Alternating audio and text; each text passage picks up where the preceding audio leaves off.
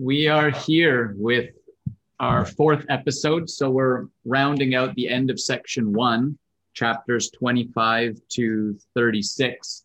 Um, and I found it really interesting because I didn't find it that interesting. Um, like it was very much this section was a lot more about just her traveling. Um, right? She talks about a few different trips. They go to Naples. She has a day of touring there's one chapter that's like over the next six weeks, I blah, blah, blah. Right. So it's like, it seems like perhaps even like two months or something happened in this last 12 chapters, but it was less substantive to her and thus less interesting to me. And what I also found really interesting is whenever I thought back about what Italy was, and I think when most people reflect on the book, they think it's just like a fun little twirl through Italy, right? Um, like that's the image I had of it in my head, at least. And that's not what the full section is about. And that's the least interesting part now that I'm actually analyzing it as I read it. But it's funny that that's the major takeaway I had in the previous times reading it. Well, I would tend to agree, but first I want to say hi, David. Hello. so I would tend to agree with that. When I read it the first time, I is Italy never resonated for me. And as we talked about in the last uh, episode, when we talked about how it resonated, it was when she got into what she was truly feeling. This part, I found myself just skimming over a lot of it mm. because, mm. again, it was just like a very quick travelogue right through Italy. And I felt like she kind of um, did what she needed to do in terms of the writing in Italy, as opposed to honoring what I felt the book was and should be. And by that, I mean that she said that she's not a traveler and she doesn't like to do these travel logs, and that's not how she travels. But then it's almost like she she ended up doing that. So she didn't stay true to what she believes I mean, of herself as a traveler. I mean, that comes across as very judgmental. Like like it's just my do, feeling. It's my feeling. No, but how do we know? Yeah, but you're projecting onto her that she must have corrupted herself. You're no, I'm not saying corrupted. I'm just That's saying what you said. She didn't want to do this. She must have felt she had to, and it wasn't authentic to her own. what you just said, which is like, there's no way for you to know that. okay, I'll rephrase. What I meant to say was that partway through chapter one, she spoke about the type of traveler she is. So right, she spoke I, about the type of traveler she is, and she does, and she doesn't really like being that traveler. That's what she said. That's not no. how she generally goes. That's her not not her natural go to as a traveler. That's what she said in in the in the earlier parts of the sec, of, of Italy, the Italy section. Right. And so I just found it disappointing because I was when I came into reading this book a second time with you, I was I was I already had my uh, my perception based on what I had read when I had read it the first time. Mm-hmm. And Italy was my least favorite part of the book that time. Yeah. And so, as I said in last week, when we talked about last week and how she talked about her depression and she really helped us to understand where she was, I I finally got excited by Italy. Right. And so it was like anticlimactic for me. Yeah, that's fair. And I, but I think it kind of like an entire life, an entire journey can't be nothing but up as well, right? And you have to, I think it's important to remember what she came to Italy for. She came to Italy to do whatever she wanted and to have more of a flippant lifestyle, right? Like that's the reason she came here. And I agree, it's like not that interesting. And I think it makes sense that it came right before then. Like, I don't think she would have been able to live a year in Italy doing this because she wanted to continue her exploration and her journey. But it was like, um, you know, there is something to be said about the ability to just kind of live freely and do whatever you want. And it's not that interesting to read about. It's not that interesting to be exposed to. Um, for us, for you know, me, think, for yeah. but I some people i was just going to say some people some people do find it interesting so i was i i was in another book club when i read this all those years ago yeah, and at that point i also said that italy didn't resonate for me but it was a group of my friends at the time and a lot of them loved italy it was their favorite part but i think it's all it all it all right. it also depends on where we are in our journeys right Right, but that's what I was saying at the start is that like the parts they loved about Italy are like not even half of the section, right? Like it, it is like most of it is about her looking back and like, you know, we spent two hours talking not about Italy basically because that's not what she's talking about for most of this book, mo- most of this section. And so I Mhm. think it's totally superficial to say that that's actually the interesting part of this section, right? hmm Um, but I do want to get into kind of the the parts that do happen in this section. Like right off the bat, I do think there's an interesting thing where, you know, she talks about how she wishes she had the self assurance of Rome and the endurance of the Augusteum, which is, I suppose, like this ancient building in Rome. Hmm and so it's really interesting to me how it's still like you know she's really trying to understand how to ground herself in herself.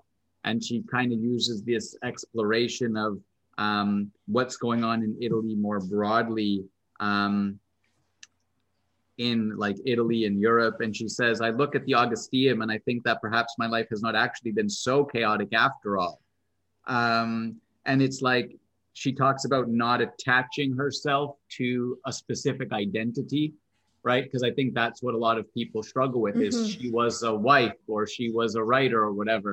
But this building the augusteum it's been this and then that and then that. And so she uses it as an example for herself of like um yeah how important it is to just like be yourself and not worry about like the labels that you attach to yourself. And so i found that interesting which like so there are i like you know there is some important stuff in this section still. I just i but i agree it is um it's a lot more focused on just kind of like the joy of traveling. But i think that's important to learn as well that that's acceptable. I don't find it interesting to read about someone else's but i still need to practice being able to just enjoy my own life as well and not every moment has to be an impactful moment of like this moment's changing my life this moment's like i have to live my life and enjoy it as well not every Absolutely. moment should be self-reflecting You know, I um, if we can just backtrack one second because Mm-hmm. um, when she was in Naples, right? Because she had gone through. Um, That's we were just backtracking that's jumping chapter. forward. Oh, chapter twenty. So what chapter are you on, David? 25 Oh, okay. I'm sorry. Oh no worries we're we can we can jump forward to naples Well, yeah, because I I did save one part of that uh, of what she said in Naples that really supports what you just said. How everything, you know, nothing has a label, nothing has to be permanent. Things can be organic. And she said, oh, uh, she was looking at herself in a mirror. And she Yeah. said, Okay, kid, live it up. I recognize that this is just temporary. Let me know when your little experiment with pure pleasure is over, and I'll see what I can do about damage control. Still, when I look at myself in the mirror of the best pizzeria in Naples, I see a bright eyed, clear skinned, happy, and healthy face.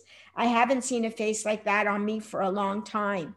So she allowed herself to let go of all that. And I think it's hard for a lot of us to let go of everything that's been taught to us and what we preconceive as what we should be. And so that's why she was able to go on this flippant, pleasure seeking part of her journey in Italy, even though it didn't necessarily resonate as my favorite part. Mm. It still, to your point, was an important part because Yeah. it is it, it can be temporary. It doesn't mean you lose yourself. You don't lose, you don't have to lose yourself in anything you do. Everything we do can be temporary and can be fleeting. Together, it all comes together and makes the whole, right? yeah i mean i don't think everything should be temporary and fleeting but i No. understand that it it It That many can be. can be and and yeah i re i highlighted that point as well to talk about because i think you know it's something to be said about letting yourself explore and discover what you like right because i think you know her experience was a lot was very similar to mine and many people's where it was every minute of every day was what should I be doing right now? Mm-hmm. What should I be doing? What should I be doing? And like it's almost like a loop in your head. Should I be doing this? Is it okay that I'm doing that? Right. And so this was just, you know, whatever it is I'm doing, uh, that's fine. I also found it interesting, um, you know, that how she ended up in Naples. She like someone asked her for directions, directions, and she was like, "Why don't I travel anymore?" And it was interesting because, like she said, well, to some people it seems like I'm traveling. I'm in Italy, but I'm just living here.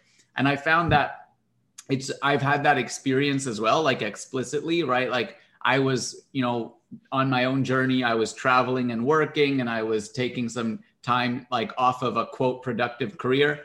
And then I would say to people, I need a vacation. And they were like, aren't you, isn't your whole life a vacation? And it's like, no, I'm putting in a lot of work. It's just not work that you associate with right. work and that kind of thing. And so I think it's interesting of like an external perspective looking in and also her perspective on, oh, I'm not traveling right now. I want to travel as well. And even though I'm in Italy. And so I found that interesting. And that's how she ends up uh, in Naples.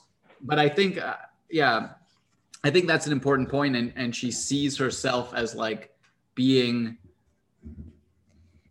happy and healthy. Right. And it's right. like, and and that's just like you know an, an important point um, even though it's like in this kind of many uh, examples of her just kind of like yeah traveling around uh, somewhat insignificantly mm-hmm.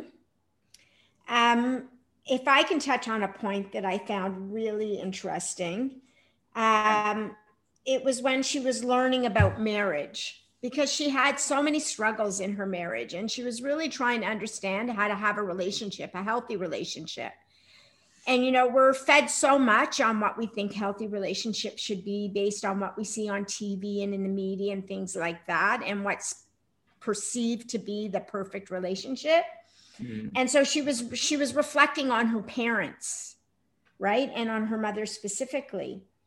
And she said, in that moment, it was chapter 28. In that moment, it was as if my strong mother reached across the table, opened her fist, and finally showed me the handful of bullets she had to bite over the decades in order to stay happily married. And she is happily married, all considerations weighed, to my father.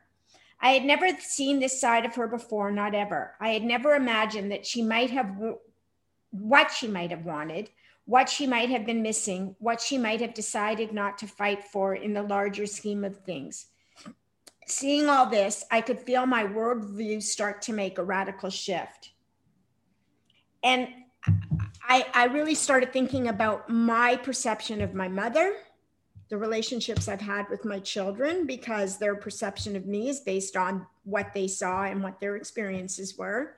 Mm-hmm. And it really, um, I think, helped her to go on the next part of her journey because she's starting to see that sometimes we have to just take those things that don't necessarily sit well from, with us.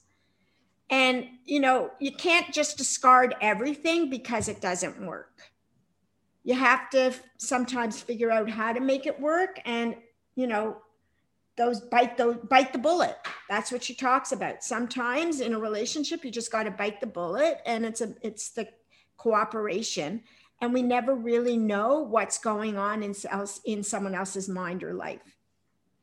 No i think that's true. And i think that's important to to note. I do think you know a lot of our of what we think comes from um, you know, the way we experience our parents and stuff. So it makes sense that as she's struggling with her marriage, she wants to reflect on her idea of what marriage is mm-hmm. that came from her parents.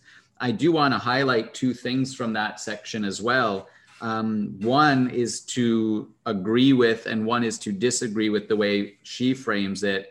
You know, I think it's really important that she highlights her mother made choices in her life, as we all must, and she is at peace with them.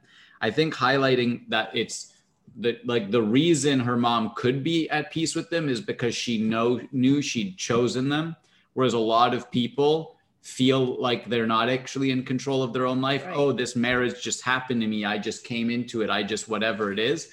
And it's really important to say no, like everyone is in total control of their own life, right? um, they have the ability to make choices, and that's the only way to feel at peace and to actually start to reconcile to deal with anything. It's and and this is a if you recall during episode two, I mentioned I had missed a point, or afterwards I had missed a point. This was actually the point is Elizabeth Gilbert also had to recognize she had chosen to get to that point in her marriage, right? And right. so there's like that residual guilt of then saying, well, how, but it's important to recognize the choice. The one thing I want to disagree with, though, is this idea of who amongst us lives without sacrifice. You know, I have a particular view of what sacrifice means, and I don't mm-hmm. think people should sacrifice. Um, I think if the if the mother really values the father and it's then it's not a sacrifice right and i think it's just important to frame it that way i don't like obviously we don't know the details of this marriage but i just want to highlight that um that point that i don't think uh everyone think, lives with sacrifice well and she said something that was important and this is something my mother said to me when i was asking her about her marriage to my dad um, you have to understand how little I was raised to expect what I deserved in life, honey. Remember, I come from a different time and place than you do. Yeah. And my mother said it to me in a way that, you know, you you just this was what this you got married to someone and you stayed with them and you worked through whatever the problems were. And sometimes it wasn't great and sometimes it wasn't it was better. But you know you you know um, you know she said elizabeth said she didn't cop out on herself. And she didn't cop out on herself. My mom didn't cop out on herself because that was the way they were raised and that was what they were taught and they weren't really exposed to things the way that elizabeth has been or the way that we are or your generation is or the younger generation right so the sacrifice is is different based on the time when it took place. Yeah, I I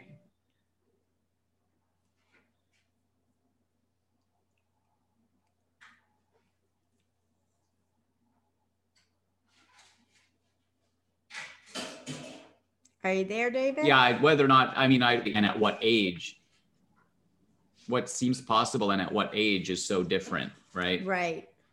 Um, now sort of bringing these two threads together like we're we're now going to get to the point where she ends things with david and mm-hmm. um, it's really interesting because you know at the start of chapter 28 you know she just is in naples feeling like the fullest happiest thing and she says it's this happiness that tells her she needs to perhaps end her story with him forever and then that leads her to reflect um, on her mother and she says, and the question now for me is what are my choices to be? What do I believe that I deserve in this life? Um, and, you know, so she has this person, David, who she loves deeply, but who doesn't meet her needs right and it's right. it's like the emotion is there but she's not willing to accept that type of relationship and it's really difficult for her to say no, my emotions are with him, but I know it's not the life I want.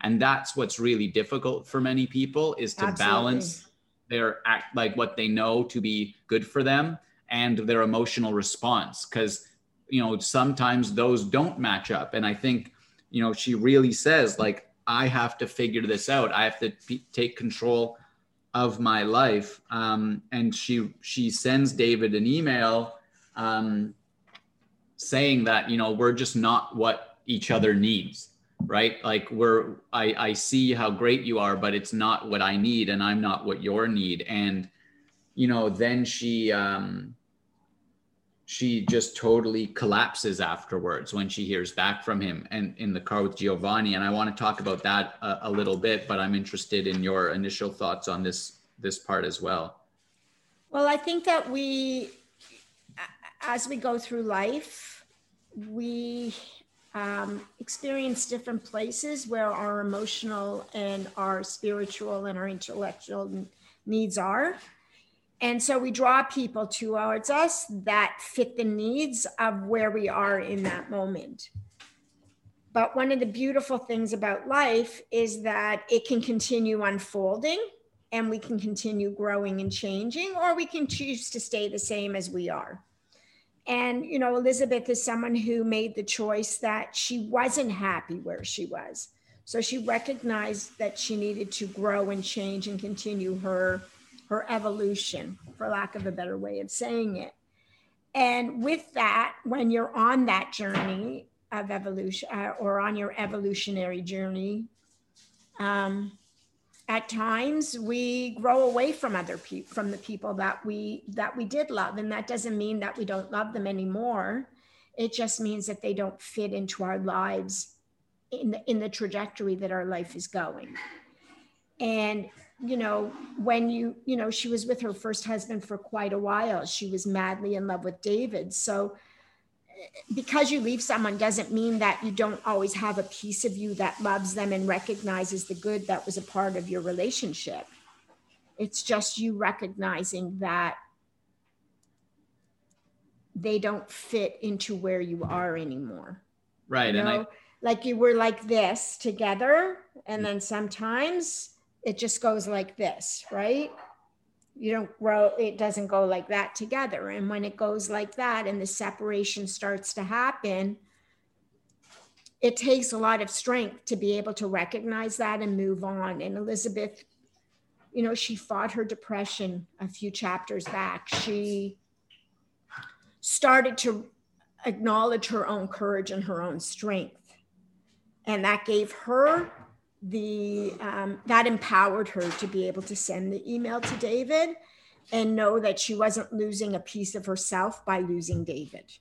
Right, and I think that's the really important point is that she had to feel like she was with herself, that she was able to know who she was, and then David didn't need to fill that hole anymore. Right. Um, there's two things I want to add. One is there's a quote or it's a poem or something I Rupi Kaur is the poem or poet or or something, and um, it's it says loneliness is a sign we're in desperate need of ourself, and I, that really resonates with me. And this whole collapse, like it's very emotional for me because it's exactly what happened when like you know uh, my ex and I broke up. I just was a devastating mess because I didn't know who I was. And and so like there's something to be said about like when I was empty and she filled me up and then left, like I, w- I had nothing left, right? Like I like she ripped out my own soul almost because I didn't have my own, right? Mm-hmm. And there's something to be said about how difficult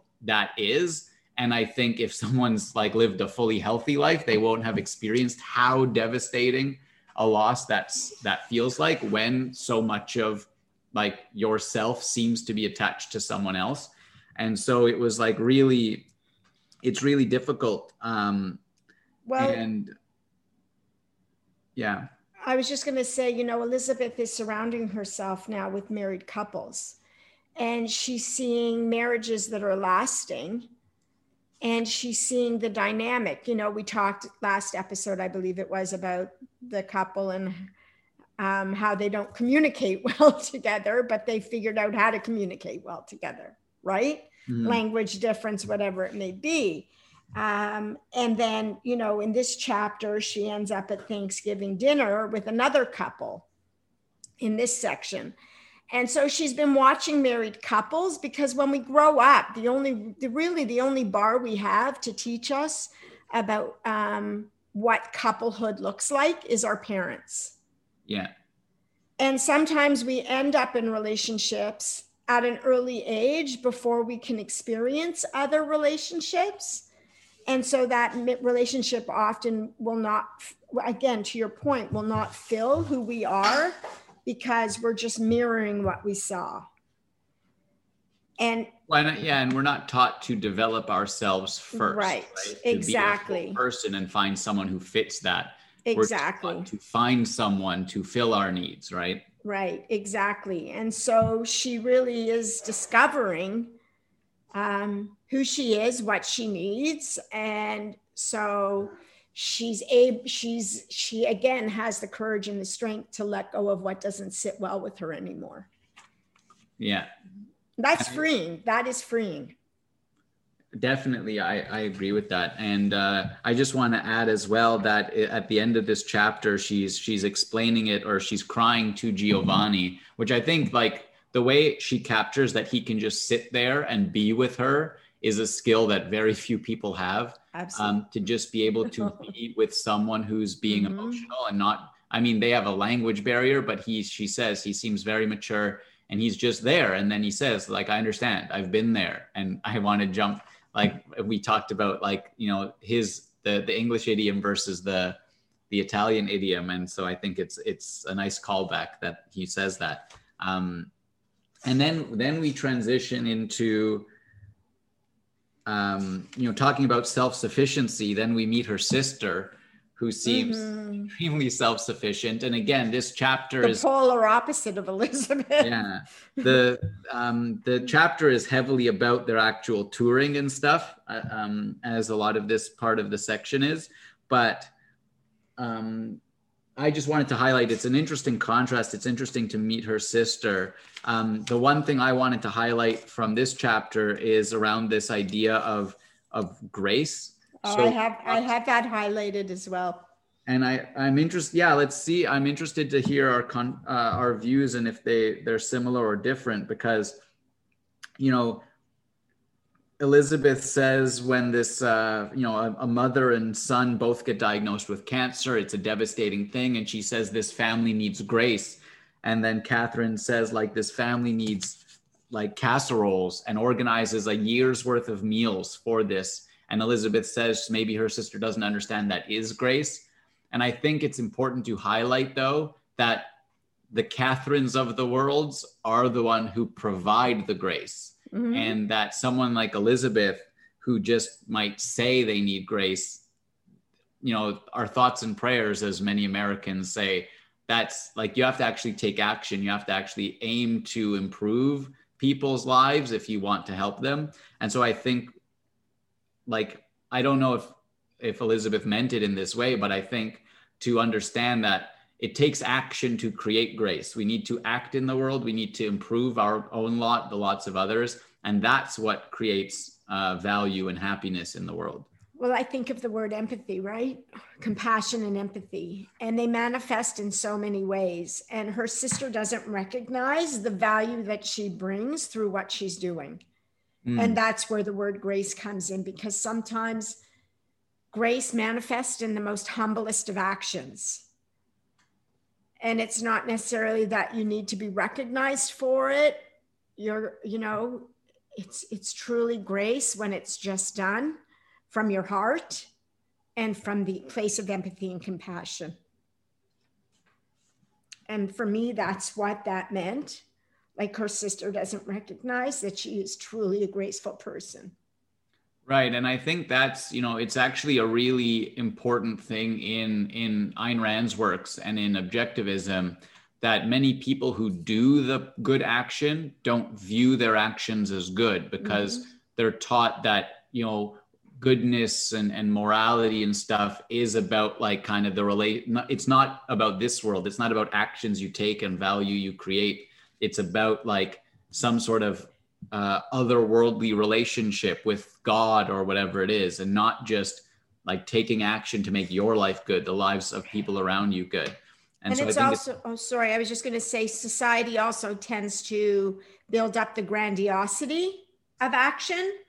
And that's why I like to use the word the humble action, because it's not always about the grandiose actions Right. I, I, I personally take issue with the use of humble, but I know it's not because humble isn't the opposite of grandiose to me. And I think it's important.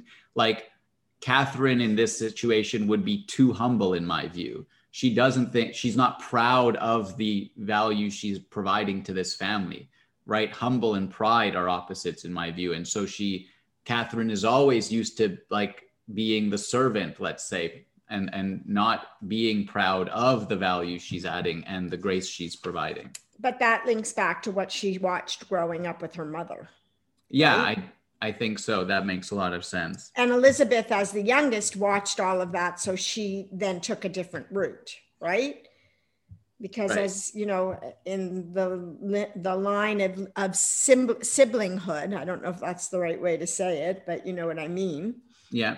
You know the yeah. oldest tends to follow that path that's set forward and then the next one and the next one and the next one and ev- the the further you get away from the oldest in terms of um, siblings usually the more um, the ones who are further away from being the firstborn tend to be the ones who follow their own path more or question their own path more diligently.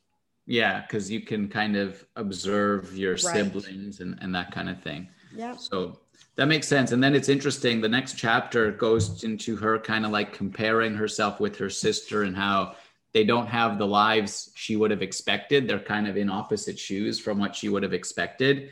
And it's just uh, kind of her starting to understand okay no i have to just kind of figure out my own path right like this isn't like my sister seems happy. It's not the path she would have expected for her but you know she's enjoying her life and i need to figure out how i enjoy mine. And this is i think uh, i don't know i don't i can't find it in the book but i have it written out. It's one of my favorite quotes from the book and i think generally as well. It's it's better to live your own life imperfectly than another's life with perfection.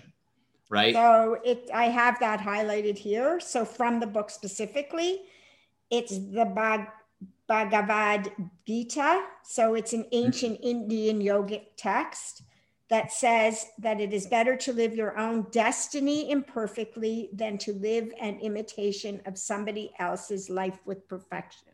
Right.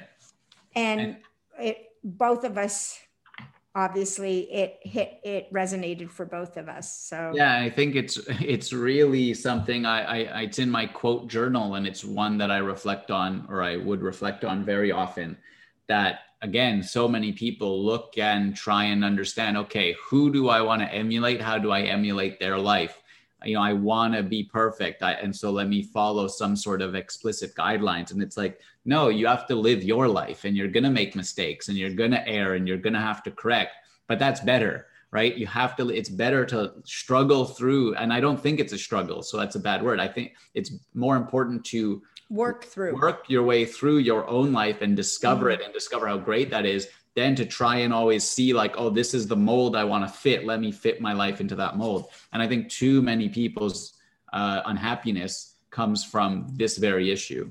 Absolutely. And you know she talked about there was two words i highlighted selfishness and responsibility. And so we're taught not to be selfish. We're taught that everything we do for ourselves is selfish. And we're taught that responsibility is the end all and be all and that we have to be responsible to others, whether it's our work or it's who we serve or it's our family. And really and truly, as Elizabeth's taking herself back, she's realizing it's okay to be selfish. It's okay to put myself first because, you know, whenever you, um, in so much reading that I've done, it says if you can't love yourself, how are you going to love somebody else? You have to love yourself. You have to be selfish for yourself so that you can be the healthiest for the people that you choose to be with and the people that you love. And mm-hmm. what does responsibility really look like? You have to be responsible to your own vision of what you want to be your life to be. And then you can be wholly responsible and it's not about being responsible for other people. It's about being there for other people, providing compassion, providing empathy, providing support. Because they're a value to you. Because they're a value to you. And that's where your responsibility lies, right? And I think, yeah, one an important distinction is to kind of break out the two ways people use responsibility. I'd call them obligation and duty right? right? An obligation is something you've taken upon yourself. If you have a kid, you if you choose to have a kid, you have an obligation to that child. Mm-hmm. But this idea of duty of just like you're supposed to you're supposed to be responsible for all of these things you didn't choose. Like I think that's what really is detrimental. So I, I like and I think that's what she understands is she has to be it would have been irresponsible of her to have a child at that point absolutely it's like the duty of the wife to have the child right mm-hmm. and and it would have become a responsibility she did not want to have um, if she had chosen to have the child. So I think that's a really important thing as well. And and you know your contrast of or, or your highlighting of those two terms is is very important. Thank you. Um, and so now we get to chapter 31 where um, she, over the next six weeks. So now we see how kind of like she captures in less than a page six weeks of her just kind of touring around. She lists, oh, she's gone to a ton of different places because again, like I think it's just her kind of having fun and and uh, it's not anything supremely important as far as I understand it, but it is something to be said about exploring and and finding yourself and finding what you enjoy doing. And she says, I can go wherever I want.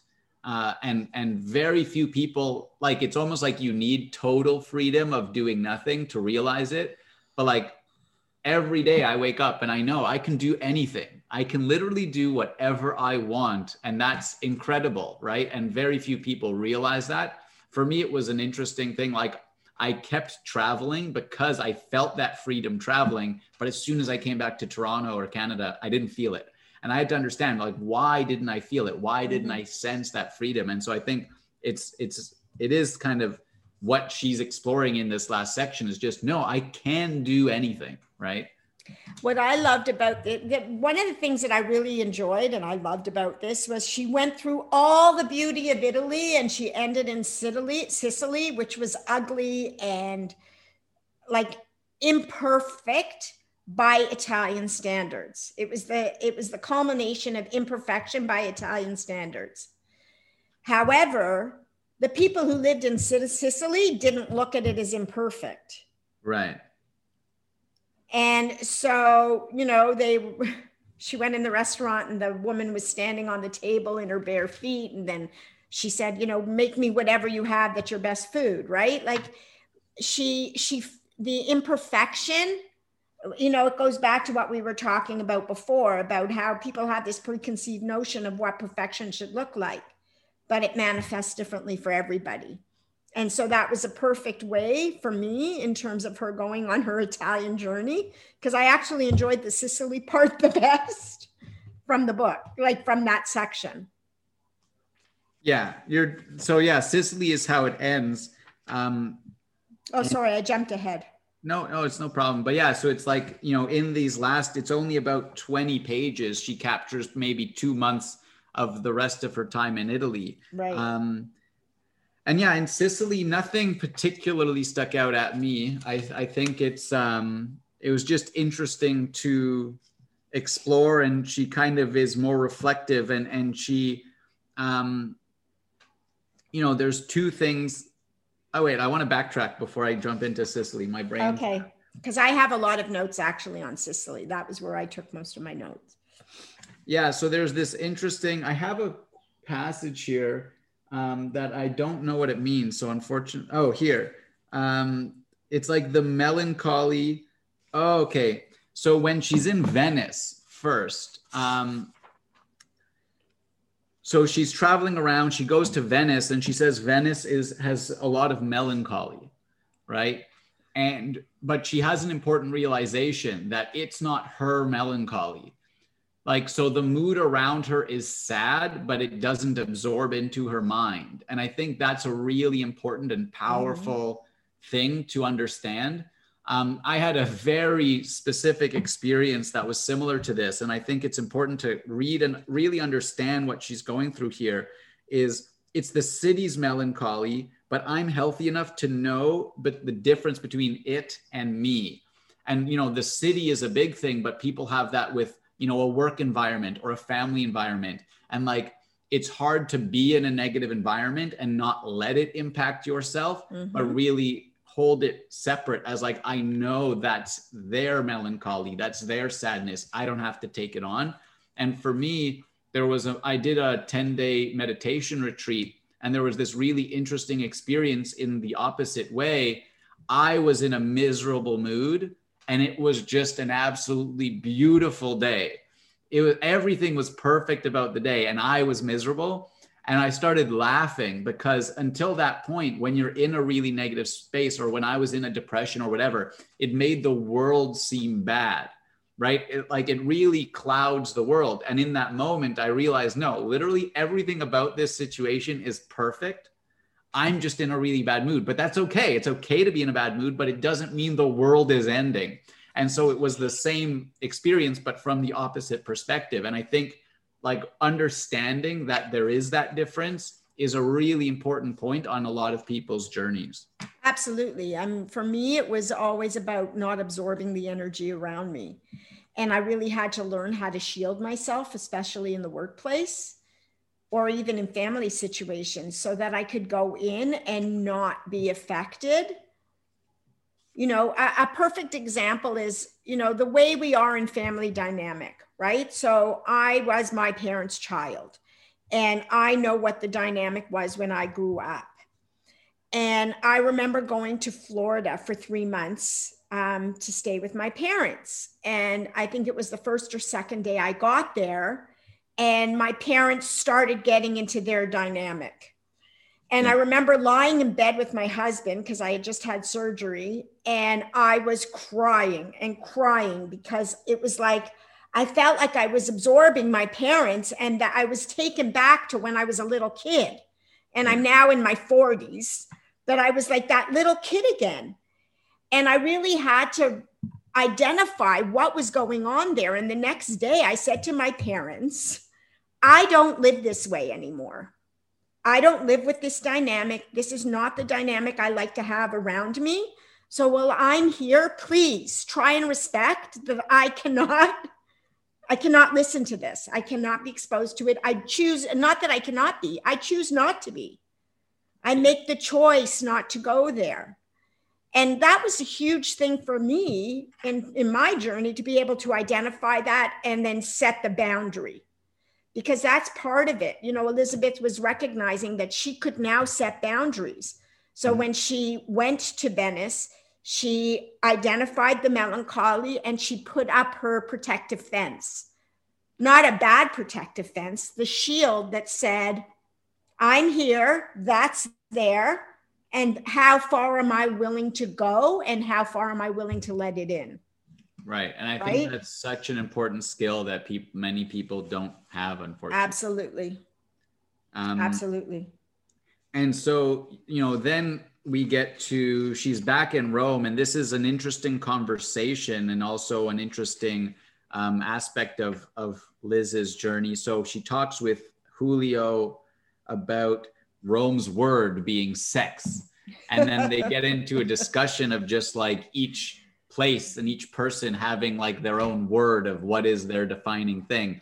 And I don't have any specific insights around this. I don't know what my word is or or anything like that. Although I wrote something down. I was going to ask you what your word is. Um I think it I don't remember exactly. It was something like strive I've previously like picked three words for myself, but I it's something like I'm always it's like I'm aspirational. I always aim at the highest and I just want to be with people who aim at the highest. And so aspirational or strive, something and like that. She actually talks, I forget which city she says is strive, but she talked about strive. They talked about, I think, success and no, achieve is achieve, uh, achieve and success, right? And yeah. how they're different. So that yeah. to me they i mean strive links into the same kind of thing right to me in my aspire mind. aspire more so but, right. uh, yeah. yeah. no and then she, it's interesting because then she goes and buys herself like sexy lingerie and like who's this for? For whom? For whom? And she's like i just want to feel good about myself. And it's really interesting that like she's not planning to sleep with anyone. She's going to india to be in an ashram. It's not going to be used but she's just buying it for herself which i found interesting as well.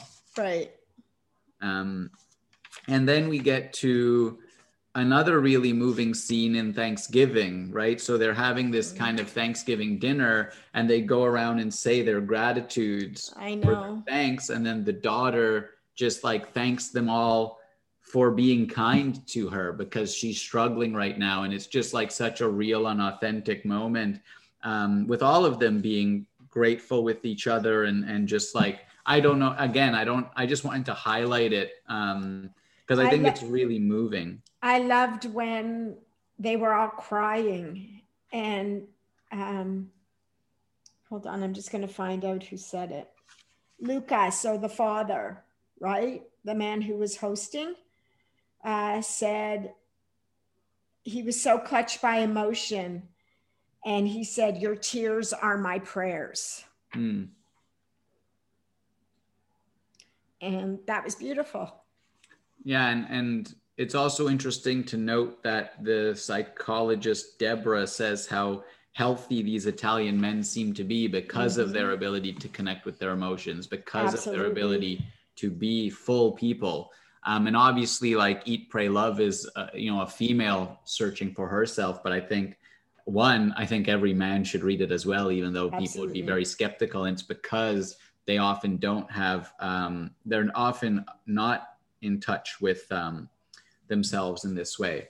And before, so, um, oh, I was just going to say yeah. it caused me to reflect because I grew up in a home where there were lots of tears and my father wasn't afraid to cry. Mm. And so sometimes men can show their emotion, but it doesn't mean that they still have a healthy relationship with their emotion. Right. Yeah. And that's what I saw. There wasn't that healthy relationship with the emotion as much as he was able to show his emotion. So um, I think that that's an important thing that comes out of this book for me is that it's really teaching us how to have a healthier relationship with ourselves. So whether it's a man or a, a man or a woman. Yeah. Right. And tears aren't a bad thing but how do we find that healthy well of our emotion mm-hmm. no i definitely agree with that um, yeah and like i said i really like this really helped me understand how to do that and i think you know it's unfortunate that many men i think would be skeptical of reading a book like this um, but i think it's it's extremely valuable for that um, before we so finally if i just can ask a question why do you think this book was marketed only to women as opposed to marketing it to everyone? I don't know. I mean i think most men wouldn't buy a woman's memoir of traveling and finding herself. Men probably don't even talk about finding themselves. It's not like i hear many men talk about that generally and then particular if it's some like half woo woo spiritual lady finding herself, I just don't think most men would be at all interested, right? Okay. like I I I can't think of I can't think off the top of my head of a single man who would be interested about reading about Elizabeth Gilbert's four months in an Indian ashram. okay. Like I just I just can't think of anyone. All right.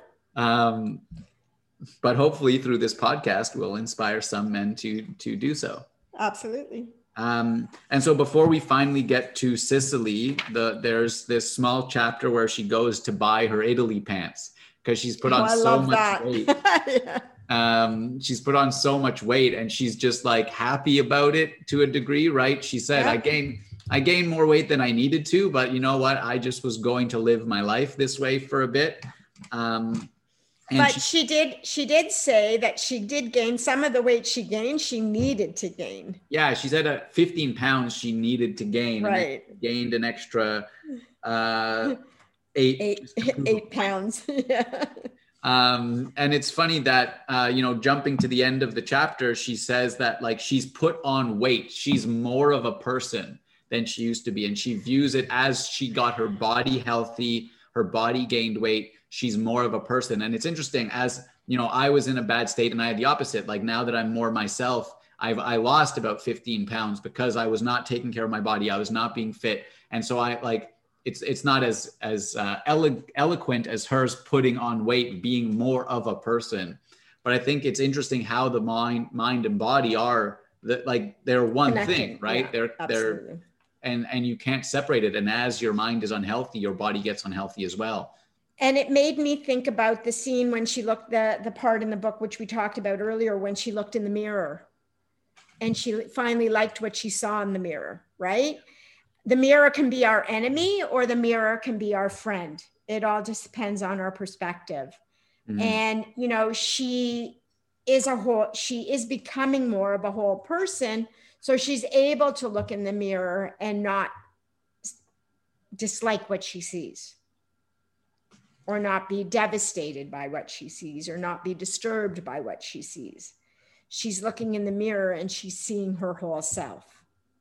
Yeah, absolutely. Um, and so then we get to her, the last chapter of this section where she's saying she's going back home for Christmas before going to India. And she's going to take her last week in Sicily. Um, you mentioned a bit earlier how you really liked this part. I didn't have too much I I noted about it. Um, so I'm interested to hear your thoughts. But uh, there's a quote from Plato which is interesting. Um, but I'm interested in why you liked it so much. You touched on it a little bit, um, but you said you had a lot of notes. So I did put Plato's, I started with Plato's quote, if you want to share that. No one, no town. No town can live peacefully, whatever its laws, when its citizens do nothing but feast and drink and tire themselves out in the cares of love, which is really like analogous to her part of this journey, like this part of her journey. She can't just do that. She won't have a peaceful life. She can't live and be full. And if all she does is feast and drink and sleep around and stuff, right? Right. And, you know, whether that's a person or a town, if that's all you're occupied with, you you can't succeed, right? Well, and it links into addiction of any sort, right? When we become so obsessed and focused on one thing, and it become and it manif- starts to manifest as a as an addiction, we're now teetering to that one side. So we're losing that place in the center where we find balance, right? And yeah. that's what that's talking about. Yeah, and, and it brings to mind one thing I did that did stick out at me from Sicily is that, you know, when when the world sucks, you know, and there are things out of your control that suck, focus on what you can control. I'm going to cook the best pasta. I'm going to whatever your pa and I think too many people, especially in today's culture, focus way too much on the stuff not in their control. Absolutely. And oh, the world is miserable, life is miserable, this person's elected, that person's elected. And it's no, actually, if everyone focused on improving their life and what they can control and be great at, that would fix the world actually. And they're like, you know, Jordan Peterson's famous thing is like clean up your room. You have to start there, right? Right. Well, it's like I think I mentioned in one of the earlier uh, podcasts is that no matter where we go, we have to take ourselves with us. Mm. Right. And so um, most people are afraid of opening that suitcase and unpacking what they take with them. Yeah. And I think the words she uses here are really important. Like, what can you do in such an environment to hold a sense of your individual human dignity?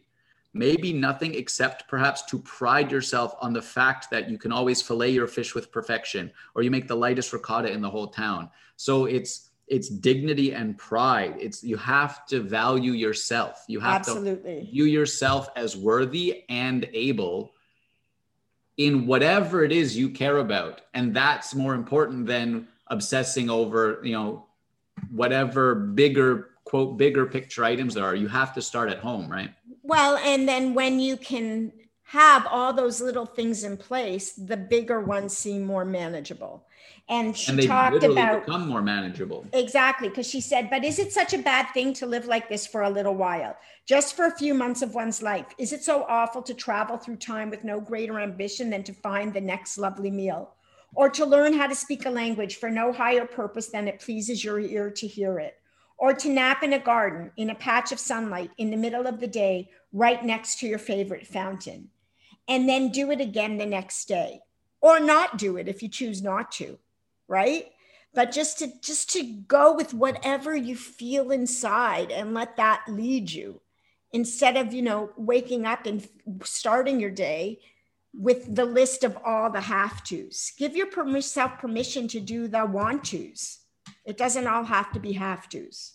Right. I, I think that's really important. And it's again, it's not that you do this forever or you do things that are even mm-hmm. detrimental mm-hmm. to yourself, right? If it's not like, oh, I want to get blackout drunk every night. Okay. That's not like, that's not what she means. That's not what we mean, I don't think. no. But like, there is this idea that you have to start with, well, your life is each day. How do I enjoy my day? What do I want to do? And then how do I build a life where I get to do that? And it's, you know, for a lot of people, I know for myself, as I started to give myself permission to do that, it's baby steps. So maybe it's one little thing a day that you start doing, and then it becomes two things a day, and then it becomes three things a day. And then you're able to identify what your day has to look like for you to be living your healthiest, most fullest life. Right. Yeah. Right. I, yeah. I, I absolutely agree. And I think that's like most people are scared of that starting point almost of really seeing like, oh, I don't control most of my own day. Absolutely. I, I want to. I want to quote the full last paragraph and then we can wrap up you know this section and, and like these 12 chapters and the section as a whole. I came to Italy pinched and thin. I did not know yet what I deserved. I still maybe don't fully know what I deserve but I do know that I have collected myself of late through the enjoyment of harmless pleasures into somebody much more intact. The easiest, most fundamentally human way to say it is that I have put on weight. I exist more now than I did four months ago. I will leave Italy noticeably, noticeably bigger than when I arrived here. And I will leave with the hope that the expansion of one person, the magnification of one life, is indeed an act of worth in this world even if that life this one time happens to be nobody's but my own. And like I get goosebumps during that whole thing. I exist more now. I'm more of myself. I'm more of a human because she didn't have herself. She didn't really exist in that marriage, in that love of David. It was all about other. And now she does exist. And, you know, there's one stipulation I have with this last section, but generally, like the expansion of one person, even my own, I'd say especially my own. Absolutely. Of value and, in this world. And that's what people need to focus on.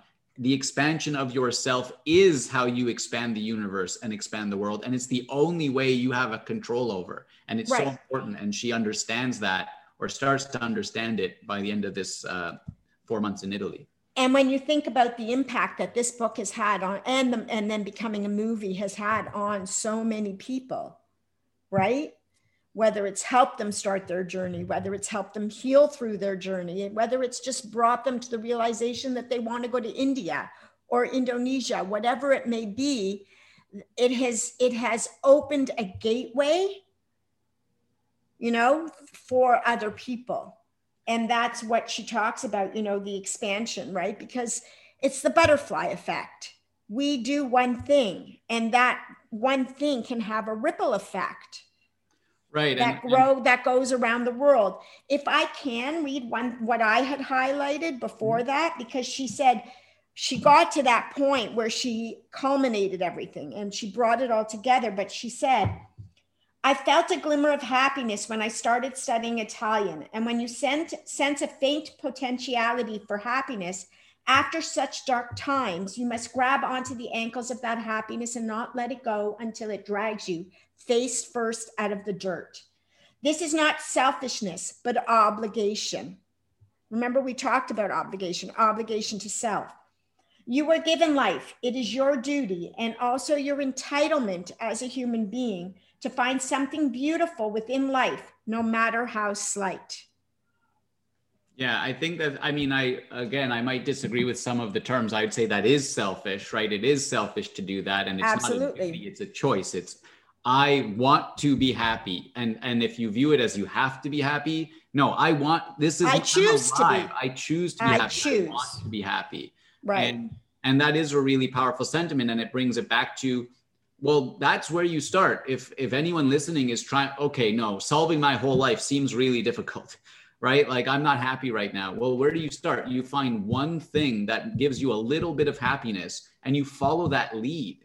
That's all right. you can do. That's all there is to be done. And i think what you said about like this book shining for and helping other people start that journey as well i think that's what art does and what books do. And like it's so important though it's not the primary. The primary is her getting herself together.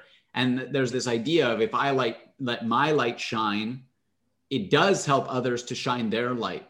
Um, mm-hmm. there's a really powerful quote in the fountainhead um, which i'm going to butcher but it's basically like don't work for my uh like don't work for my joy. Show me yours. Show me it can be accomplished and you will give me the power to find my own right? I want to see in the world people can live great lives and that will inspire me to live my own rather than someone just and i think that's what's well, really powerful in a lot of good works including this one well, that's why art is so beautiful, right? Because whether it manifests in a painting or music or a book or a movie, it shows us the possibilities of something different through our own perception, right? Because we all can read a book and it resonates differently with us. We, we talked about artwork and we can all look at a painting and it's going to all impact each of us differently